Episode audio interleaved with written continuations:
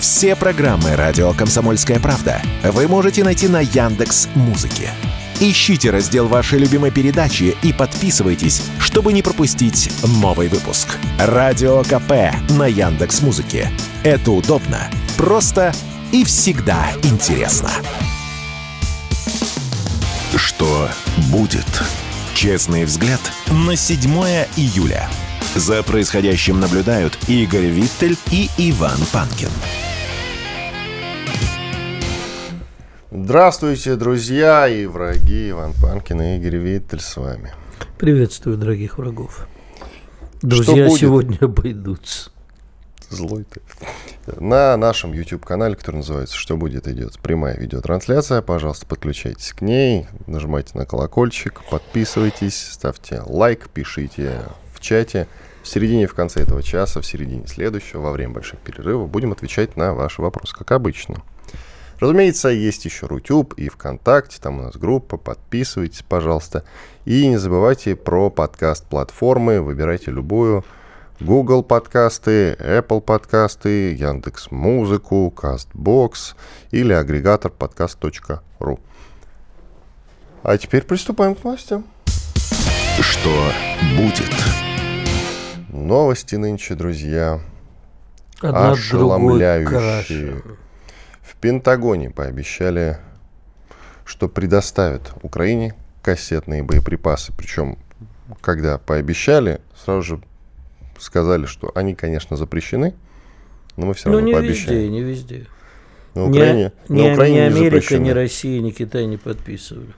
Ну, Мы можем. это А, ну значит, Украина все-таки часть России, получается. Да.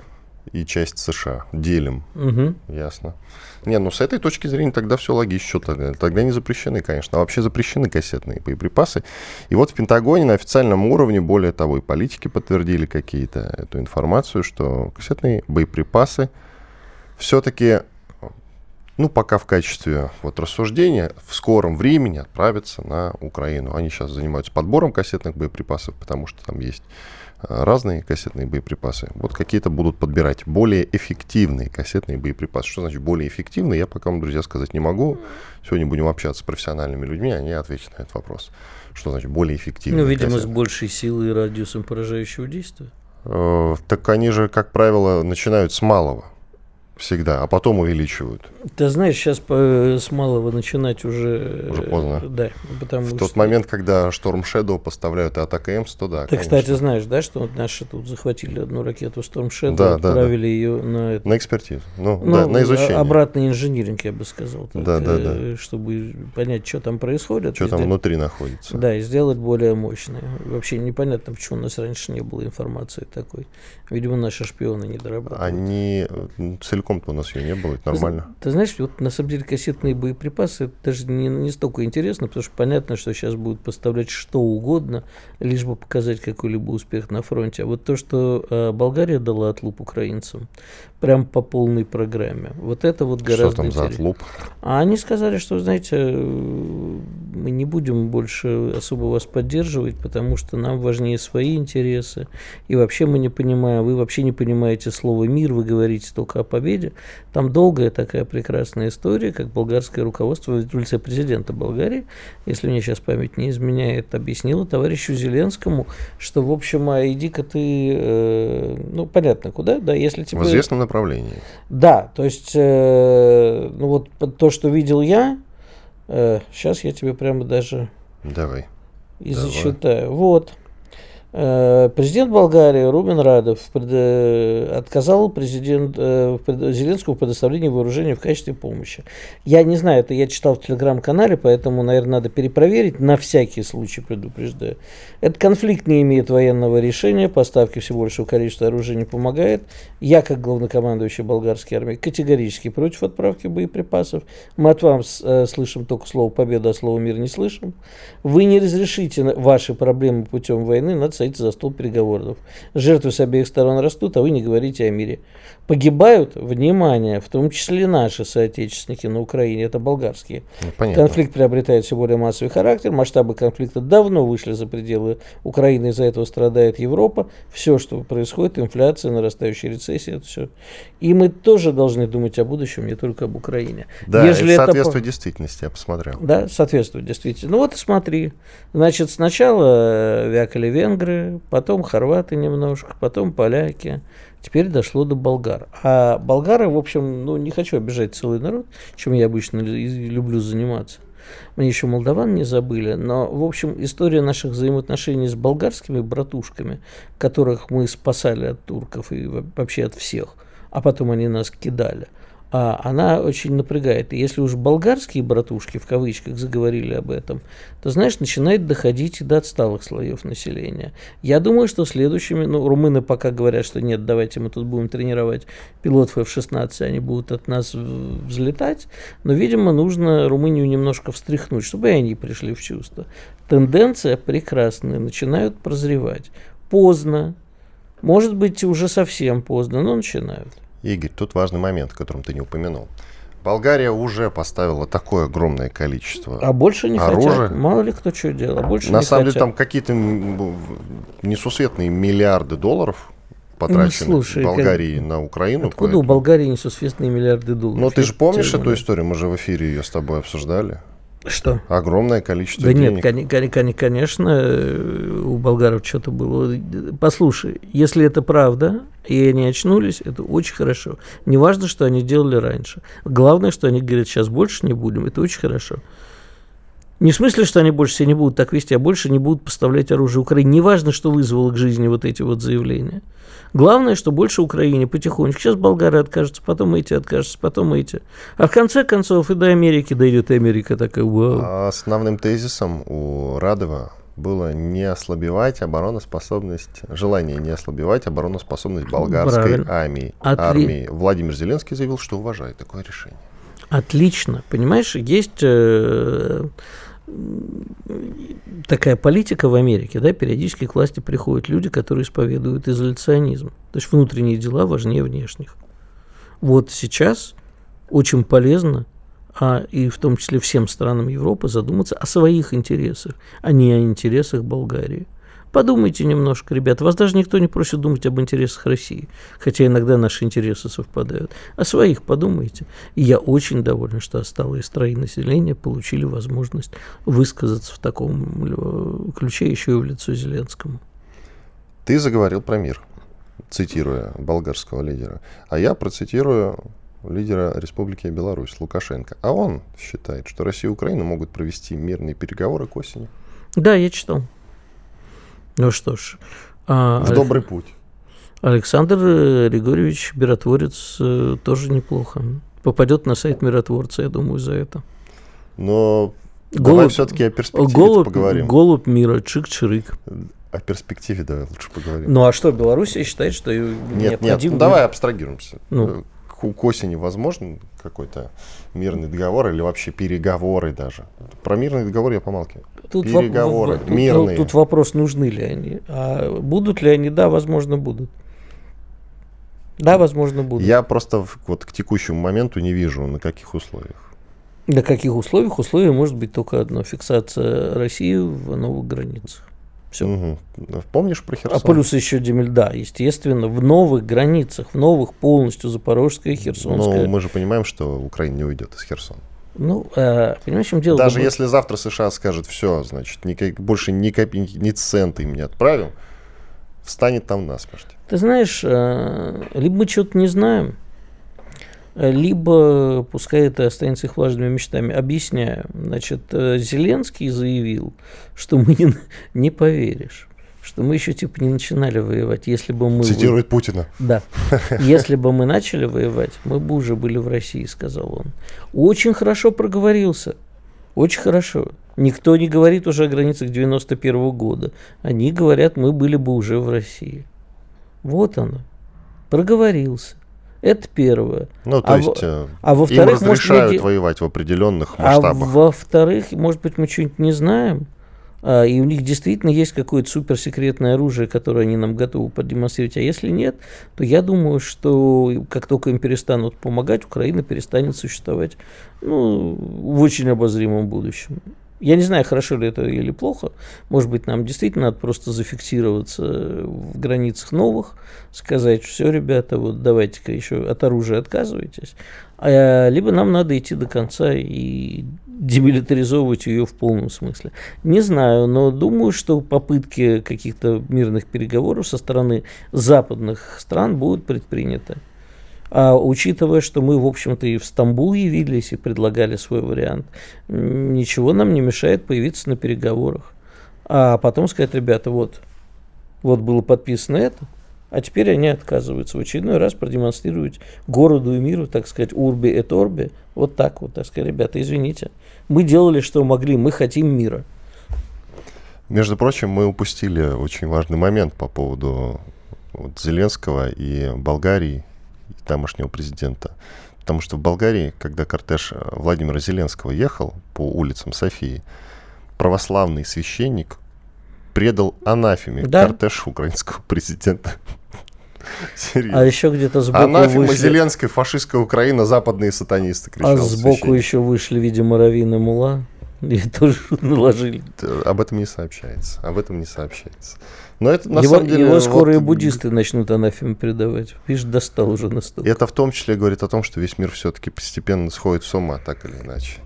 Кстати, э, где-то был запущен, сейчас скажу, искусственным интеллектом, э, запущены вечные дебаты Трампа и Байдена. Угу. Вот они прям в вечном формате. Очень идут. смешно, да, я вчера да, смотрел. Ты смотрел, да, смешно действительно. Друзья, можете найти в интернете вечные дебаты Скоро Байдена будут вечные дебаты Виталя с, Пу... э, с, с Панкиным, простите. С, с, с, с Путиным тоже неплохо. Пункиным. Уходим до перерыва.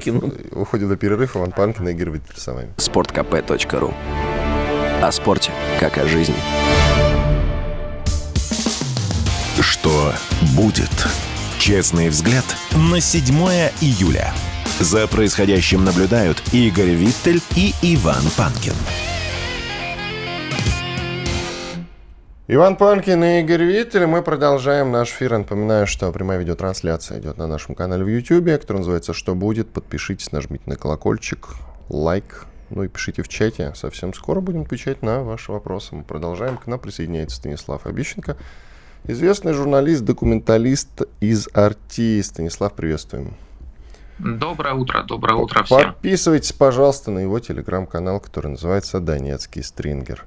Станислав, вы, конечно, документалист, ну и военкор, но, тем не менее, нельзя не обсудить с вами удар, который мы нанесли по Академии во Львове, где, как сообщается, находилось до 800 бойцов и наемников ну, бойцов ВСУ и наемников иностранных.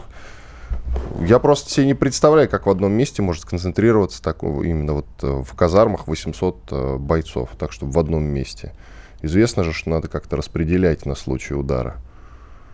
Как вы относитесь к этой ну, новости? Новость на самом деле хорошая с точки зрения того, что в тылу удается уничтожить там. Но опять же, это количество до 800, да. То есть там точное количество никто не может нам сказать, это может быть там и 500, и 300 человек. Вот. А по предварительным оценкам, как это делается? Например, вот там в общежитии, например, там 800 койко-мест. Да, наблюдение велось, что заселяются, заселяются, заселяются военнослужащие, иностранные наемники там, и так далее.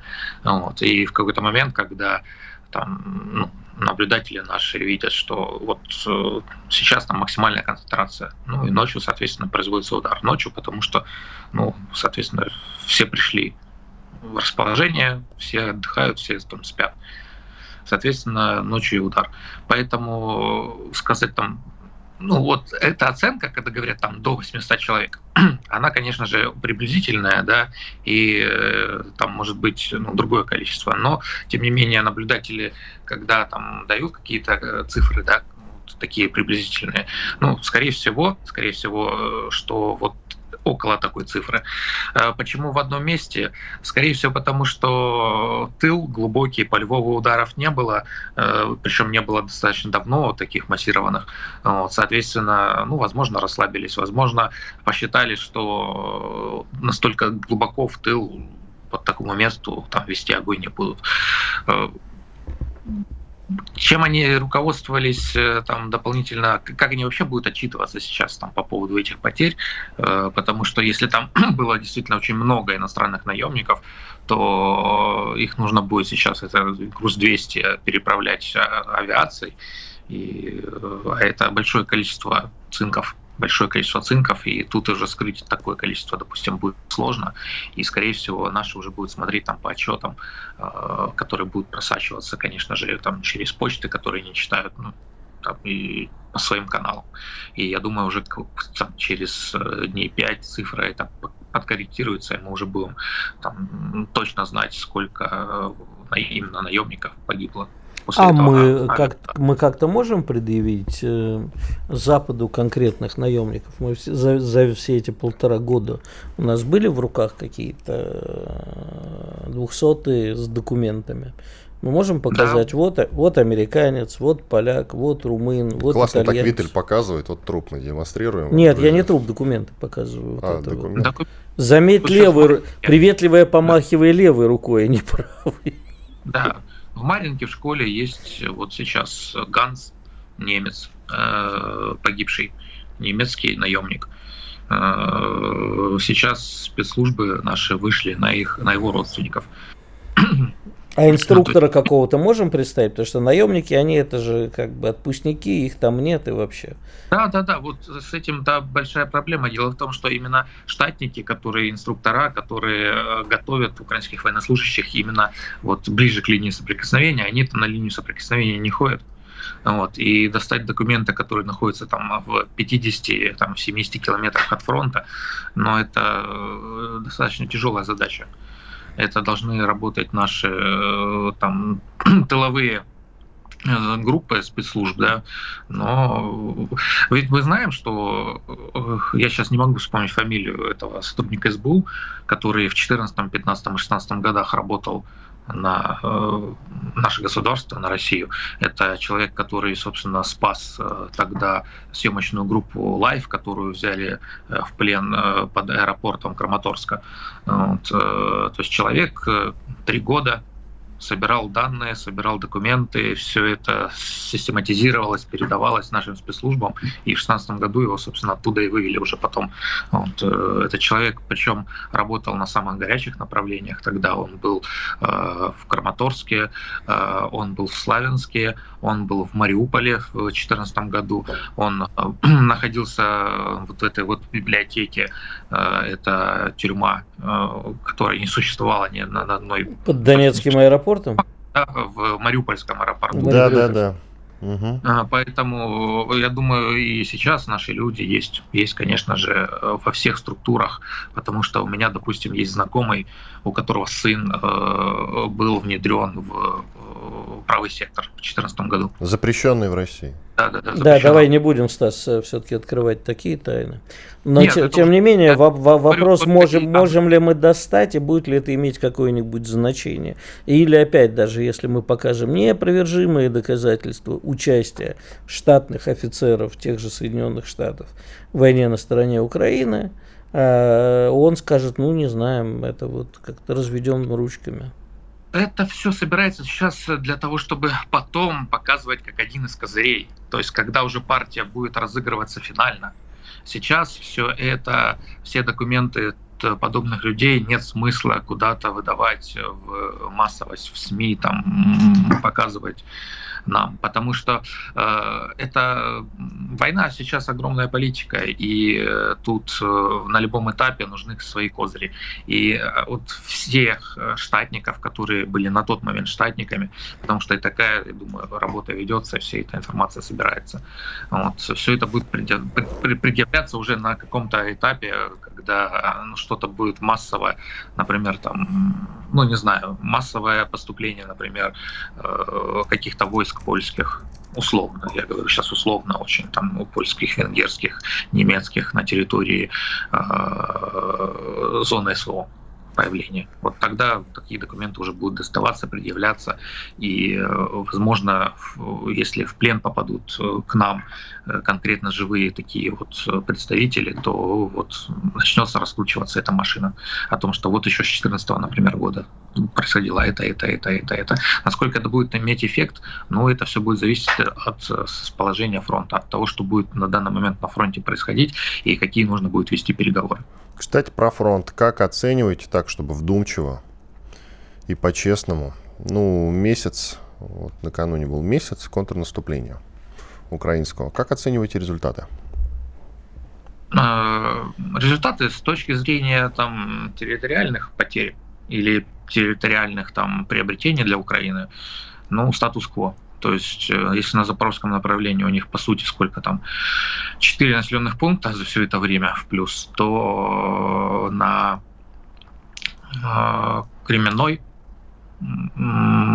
под Маринкой, э, плюс наша территория примерно на такое же расстояние, ну, на такую же площадь. Поэтому с точки зрения территориальной нет. С точки зрения ресурсов человеческих и военных – а, ну, потери огромные, конечно же, с, с обеих сторон. Ну, тут что скрывать. Как бы, э, они ведут массированные наступательные действия, они ведут массированные обстрелы. И, конечно же, от их артиллерии, ну, у нас тоже есть потери. И как бы несет ли вот это контрнаступление Украины какой-то положительный результат для Украины нет. Оно несет положительный результат для тех людей, которые курируют вообще Украину в принципе. Ну, то есть фактически славяне убивают славян. Это идеально сейчас. Идеальная ситуация для, э, не знаю, Британии, США для тех, кто изначально там лет 20, 30, там 40 назад рисовал всю эту картину и предполагал о том, что будет вот эта война. Вот завис, к сожалению, Стас Обещенко. Сейчас попросим наших коллег восстановить связь. Угу. Ну, хорошо, что мысль закончил, по крайней мере. Я надеюсь, он сейчас к нам вернется. Но а, чешский я, правда, не верю вот в эту концепцию, что вот задача там, у тех, кого мы называем англосаксами, задача... Это вы называете. Ну, а, куда ну, ладно, хорошо. У них задача или концепция даже, чтобы а, славяне убивали друг друга. Я конкретно вот в этот а, вот момент, концепт не верю просто. Ну да, им интересно, чтобы воевала Россия. С кем будет воевать Россия, совершенно безразлично. С Китаем стравить, ну, пожалуйста, стравим с Китаем. В какой-то момент, наверное, это произойдет, как это уже было когда-то. Или с Украиной, пожалуйста, с Молдовой, пожалуйста, с кем, с кем угодно. Там, не обязательно, чтобы это были славяне, просто я вот к чему.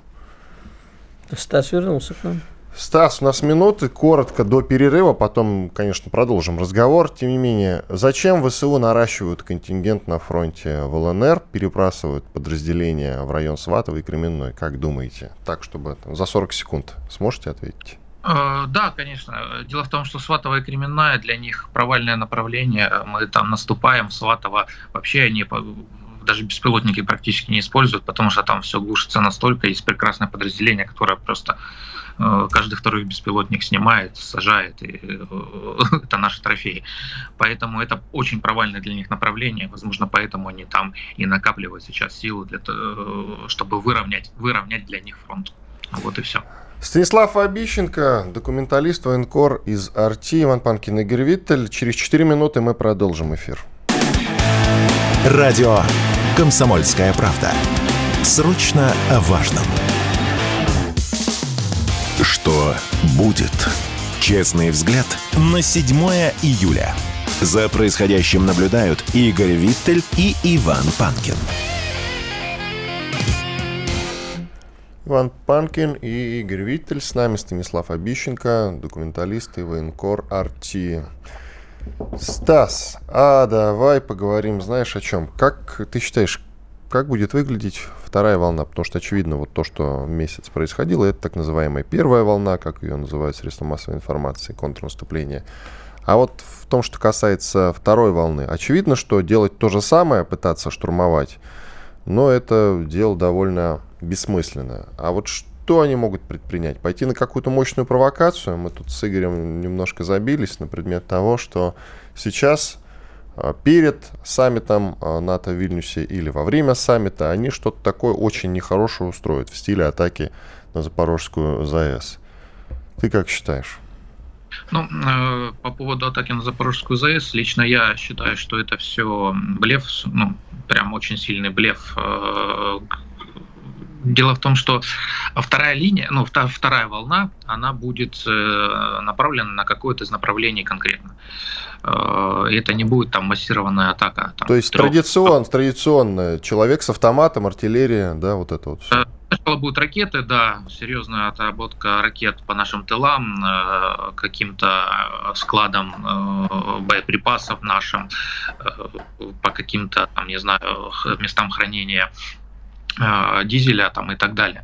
Вот, э, потому что ракеты у них сейчас есть. Мы видели заявление э, о том, что вот Россия как бы справляется сейчас с ракетами, которые присылает Европа, и перестраивается сама логистика и доставки ракет, и стрельбы по территории э, там, Донбасса, ну, по всей линии СВО. Э, это было украинское заявление. И я вот скажу, что когда Украина делает подобное заявление, это значит, что у них уже есть какое-то решение. То есть мы знаем, что э, там Storm Shadow и прочие ракеты, которые использовали сейчас э, украинцы, э, именно натовское вооружение, они использовали систему наведения GPS, с которой мы уже начали справляться, э, этой системой наблюдения, сдвигать координаты там и так далее. Соответственно, ракеты летели э, черт пойми куда, и э, приземлялись никуда, туда, куда планировала Украина. Вот. А последнее время э, ракеты опять начали попадать э, туда, куда нужно. И как бы опять снова мы действуем только исключительно своим ПВО. И мы знаем, что сейчас эти ракеты используют спутниковое лазерное наведение. А, против него нам нужно еще научиться нормально бороться. То есть мы видим, что есть наведение да, а, в там какое-то место. Но, соответственно, Украина может сделать огромное количество ложных целей, то есть она может сделать огромное количество ложных вот таких э, попыток навестись, да, там, например, там на 20, 30, 40 наших каких-то э, мест э, дислокации наших военнослужащих, например, да, или там подходов к линии соприкосновения, э, мы не будем знать, куда точно будут э, из этих там 50-40 мест э, прилетать эти ракеты, соответственно, нам нужно будет э, оттуда э, убирать там, либо свою технику, либо свой личный состав, да, а, либо там, я не знаю, вагоны с дизелем там, и так далее. И пока мы будем всем этим заняты, соответственно, Украина может пойти в такое достаточно массированное, массированное наступление. Это вот один из таких посылов, которые Украина нам сейчас дала. И с этим, ну, то есть решение, скорее всего, уже какое-то есть, но, допустим, до меня оно еще не дошло. Я еще не знаю, как с этим всем будут бороться. И, э, то есть, говорят, против лома нет приема, но на данном этапе вот именно вот этой высокотехнологичной войны, которая сейчас есть э, на территории Украины. Хочу сказать так, что большинство э, приемов, которые использовала НАТО, мы уже раскусили и э, достаточно эффективно против этих приемов действуем. Вот здесь нам нужно будет достаточно быстро найти свое решение. Воевать мы еще не начинали. Так говорил Путин. Сейчас вот цитирует Зеленский. Наверное, я слышал эту цитату. Да, конечно конечно. А ты э, как от... действительно воевать не начинала еще Украина, как ты считаешь? Ну, э, смотри, э, ведь мы видим, что в атаку ходят там по 20-40 человек от Украины, да, ну, было пару раз там по 100 ходило. Вот, 20-40 человек, это такая классическая попытка там наката на какое-то небольшое, э, небольшой совершенно участок фронта, но фактически там на один-два э, наших окопа. Вот. Э, если это как бы, но это не является войной, это локальный там локальная перестрелка в локальном месте. Э, готовит ли Украина большой там блицкрик? Не знаю, посмотрим. Наши ВКС отчасти постоянно отодвигает вот этот блицкрик. А, думаю, Блицкрик будет. Но опять же, мы не можем сидеть в головах там Украины. А, наши военнослужащие э, как бы заняты тем, ну, решением не глобальных вещей, да, вот пацаны, которые сидят, с которыми я общаюсь на фронте, они занимаются локальными как бы проблемами. Локальная проблема простая. Там, если у тебя стоит э, приказ стоять в обороне, мы стоим в обороне. Если у тебя там стоит приказ, как в Маринке, как временной, идти вперед, потихоньку там э, жалея личный состав, да, и сохраняя его, то все делается для того, чтобы э, минимизировав потери, потихонечку идти вперед. В Кременной, в Маринке это получается, и это хорошо. Э, там на Артемовском направлении, в Запорожском направлении, там на Сватово мы сидим в обороне и делаем это достаточно успешно. Тут вот поднимали крик о том, что один населенный пункт, там второй населенный пункт был взят. Крик поднимается в тот момент, когда Э, Украина ведет массированное наступление на какой-то из населенных пунктов, там, там 50-100 человек там, в каждые, там, допустим, там, 6 часов наступает на этот населенный пункт, и э, вбрасывается информация там, через какие-нибудь очень крупные группы э, о том, что вот Украина зашла в этот населенный пункт, это делается для того, чтобы э, внести определенную сумятицу и э, чтобы э, Россия попыталась, там, не знаю, двигать свои войска, да, чтобы наблюдать, наблюдать, наблюдать. То есть сейчас все делается, опять же, для того, чтобы наблюдать, где сколько войск у противника, и это делаем и мы своими работой своей ВКС, да, и это делает Украина вот такими пробросами информационными, работая ракет там Storm Shadow и HIMARS, и и э, вот такими небольшими так, э, как сказать, там, наплывами да, на какие-то локальные участки фронта. Поэтому, ну что, пацаны готовы, будем ждать. Э, резерв есть, резерв большой. Фраза о том, что мы еще не начали воевать, потому что, ну, воюют фактически там сейчас на линии фронта там 10-15% от штатного нашего количества людей, готовых сейчас воевать в зоне СВО. Именно на передовой. А Зеленский-то что имеет в виду, когда он говорит, что если бы они начали воевать, то были бы в России? Да, я думаю, у них есть резерв там из полумиллиона, наверное, человек, может, чуть больше. Полумиллиона. Да, да, да. Это фантастическая цифра. Ну, Повестки приходят, э, обучение на полигонах ведется. Я думаю, если подготовить там в Европе порядка 50 тысяч военнослужащих, а это 10% там от вот этого резерва, который э, готов там выдвинуться, грубо говоря, там за полторы-две недели на фронт из э, тылов Украины, вот, то это хороший процент на самом деле подготовленных профессиональных военнослужащих. И вот эти подготовленные профессиональные военнослужащие будут управлять вполне себе вот этим мобилизационным мобилизационным резервом, там, например, э, тех э, солдат, которые там в 14-15, ну, грубо говоря, там до 21 э, года, да, воевали на фронте, когда еще Россия не вступила в эту войну, да, когда воевали исключительно против народных республик Донбасса, против ополчения. Но, тем не менее, у этих людей Украины тоже есть опыт, и они готовы там сидеть, терпеть обстрелы и ходить вперед. А когда их будут курировать, там, например, по стандартам НАТО подготовлен украинский солдат, который дает их э, родным языком приказы, но как бы это в плюс Украине. Э, что с этим делать? Ну, воевать. Воевать и, конечно же, вот проводить такую же работу, как мы разговаривали, о которой мы говорили там 20 минут назад с вами, э, когда нужно вести огонь в тылы по скоплению вот таких уже подготовленных бойцов Европой и европейских наемников. Просто во что одеть и обуть этих 500 тысяч рыл? Вот как бы вопрос. Я вот... Но это, это не вопрос, это так, рассуждение вслух. А вопрос связан мой с ротацией личного состава. Насколько я понимаю, у нас с этим сейчас дело не очень обстоит. Более того, я узнал, что с ротацией у Украины как раз дело обстоит лучше. Она у них образцово показательная. Они какое-то количество времени проводят на передовой, потом их сменяют. То есть идет круговорот э, ВСУшников в природе. Вот так вот. А у нас э, люди сидят по много месяцев с момента, как их мобилизовали. И в отпуск отпускают немногих, насколько я могу судить. Это так? Как дело обстоит? Скажи, пожалуйста. А, в отпуск отпускают всех. Э, вот я видел буквально сколько, дня три назад, да, эту как раз информацию. Насколько вот все мои знакомые мобилизованные, с кем я общался на фронте, с кем я веду переписку активную, да, там они уже все побывали в отпусках. А, то есть это были две недели, условные, там для кого-то чуть больше, чуть меньше. Ну, вот все зависело от того, насколько там далеко ехать, лететь. Но вот э, все, кого я знаю, уже побывали в отпусках. А, с точки зрения ротации, когда уходит одно подразделение и заходит э, на эти позиции другое, э, да, я не знаю, почему у нас такая работа ведется очень редко. А, я знаю, где поменяли, на каких направлениях поменяли. Это вот Донецкое направление, я знаю точно. Подразделения, которые выводили в резерв, и они стоят сейчас, как бы у них передышка. А, я знаю конкретно три. Это причем большие подразделения. 20 секунд, Стас. Да, это большие подразделения, поэтому ротация ведется, да, не в таком э, масштабе, как это делает Украина. Украина это делает конкретно э, по стандартам НАТО, вот, там они находятся 90 э, дней на фронте, ротируют. Спасибо.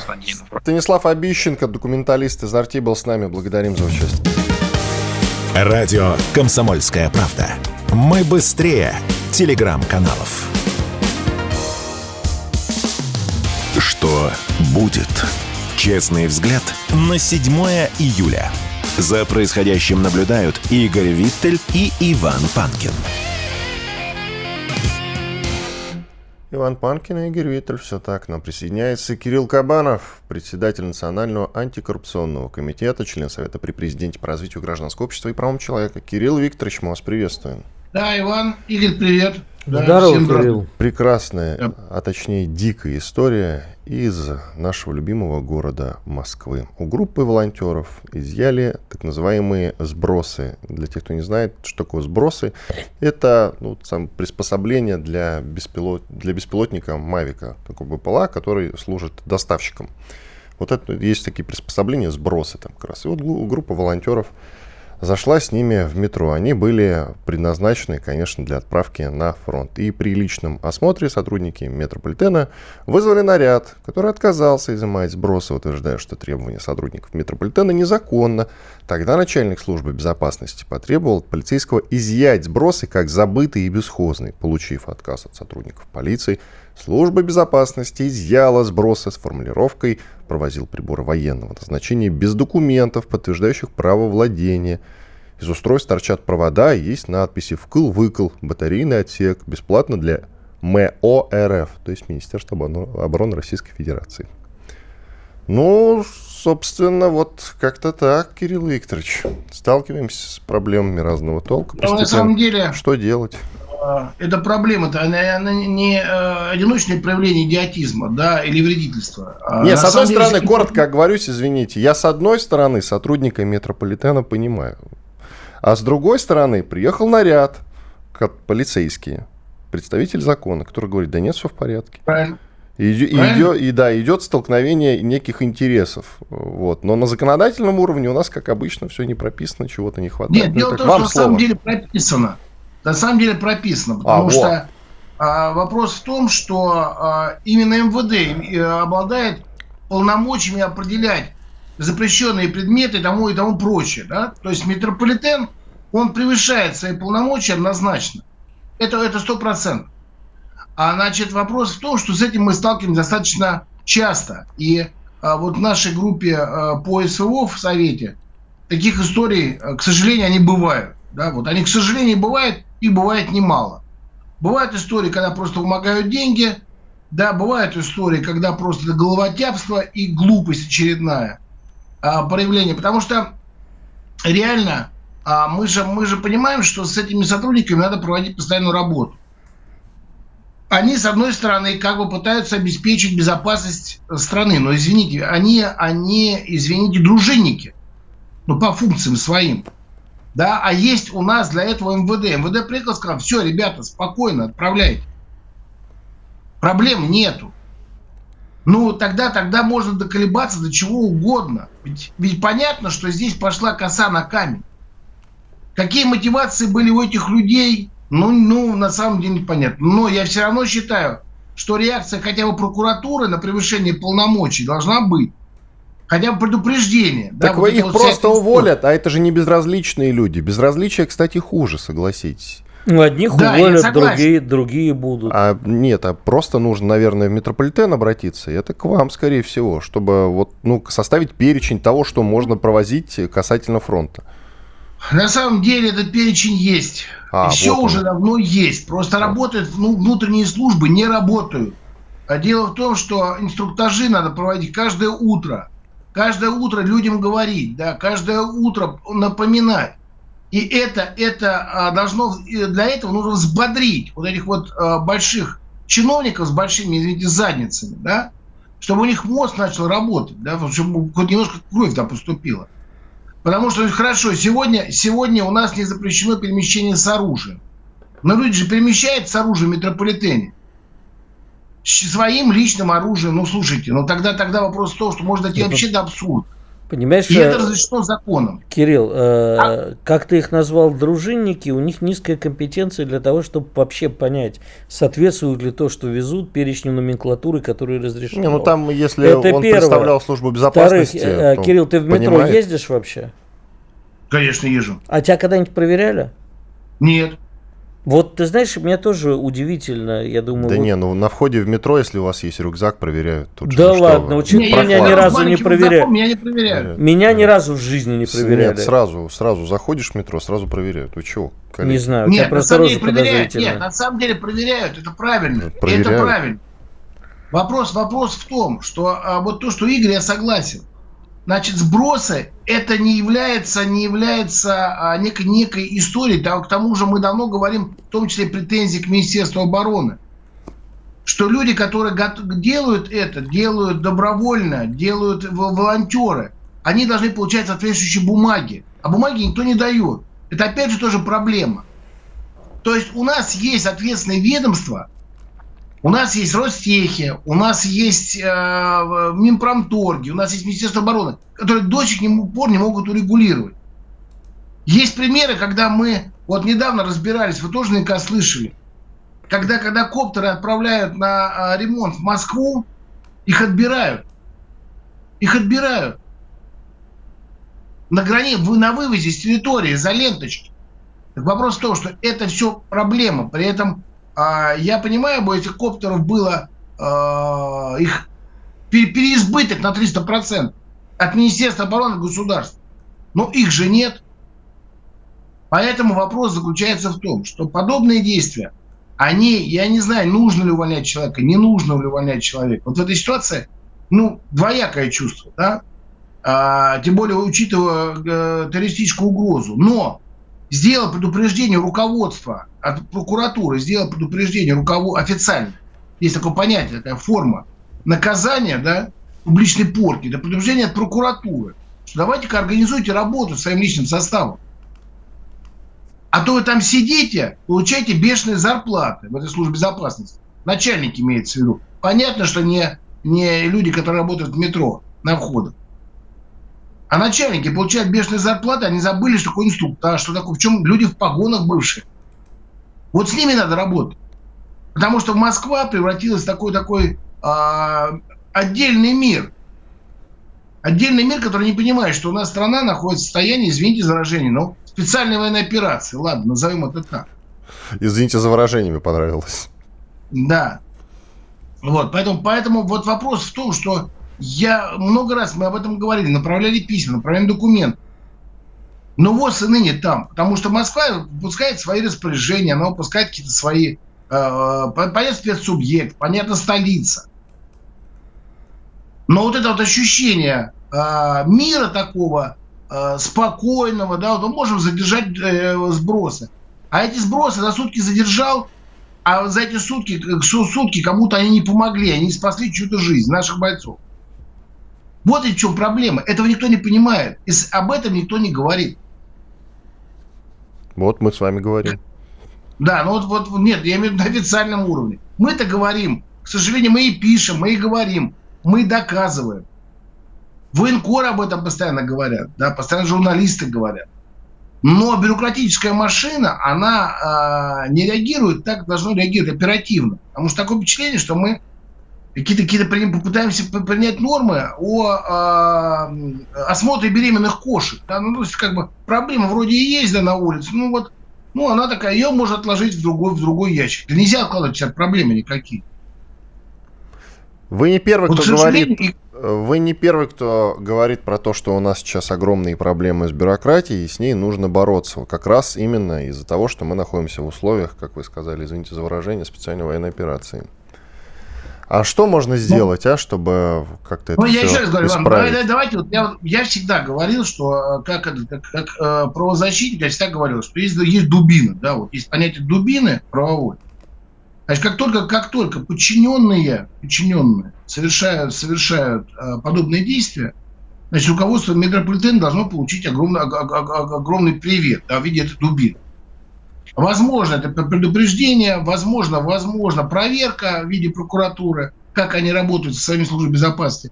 Понятно, что э, лоббистские возможности нашего, нашего Дептранса огромные, и они быстренько все это закроют. Но я говорю в идеале, как должно работать. Дальше должно, нужно проводить в том числе и э, разъяснительную работу. Понимать, что когда люди, люди везут что-то для фронта, или едут на фронт, или возвращаются с отдыха, да, к ним должно быть особое внимание, позитивное внимание. Вспомните, когда, когда э, военнослужащего не, с ним поселили по военному билету в гостиницу. Да, да, да, мы с вами год. это обсуждали. Угу. Да, вот это из этой же серии. Это же из этой же серии. Кому-то, может быть, не нравится СВО, который сидит вот сейчас там в метрополитене. Может быть такая ситуация. Но нас это не должно волновать мы должны отреагировать. Когда будет реакция, и когда люди, а, которые сидят здесь, понимают, что их задача максимально стать удобные, комфортные условия для а, тех, кто там, и им должны это каждое, каждое утро на каждом инструктаже вбивать в их больную голову. Вот все, пробивают, пробивают этот жир, вот это спокойствие, миролюбивое настроение – Потому что они так могут жирно жить, потому что другой за них воюет. Вот это, вот это нужно понимать. Спасибо большое. Ну, когда человек, человек, вот я, я всегда говорю, когда совершается подобное, да, вот это, этих людей, которые держали их фотографии, должны быть в интернете. Ну, чтобы другим было неповадно. Спасибо, Кирилл Викторович. Это уже называется травля. Так, так делать не надо. Кирилл Кабанов, председатель Национального антикоррупционного комитета, член Совета при президенте по развитию гражданского общества и правам человека, был с нами. Я надеюсь, остался доволен. Комсомольская правда. Радио, которое не оставит вас равнодушным.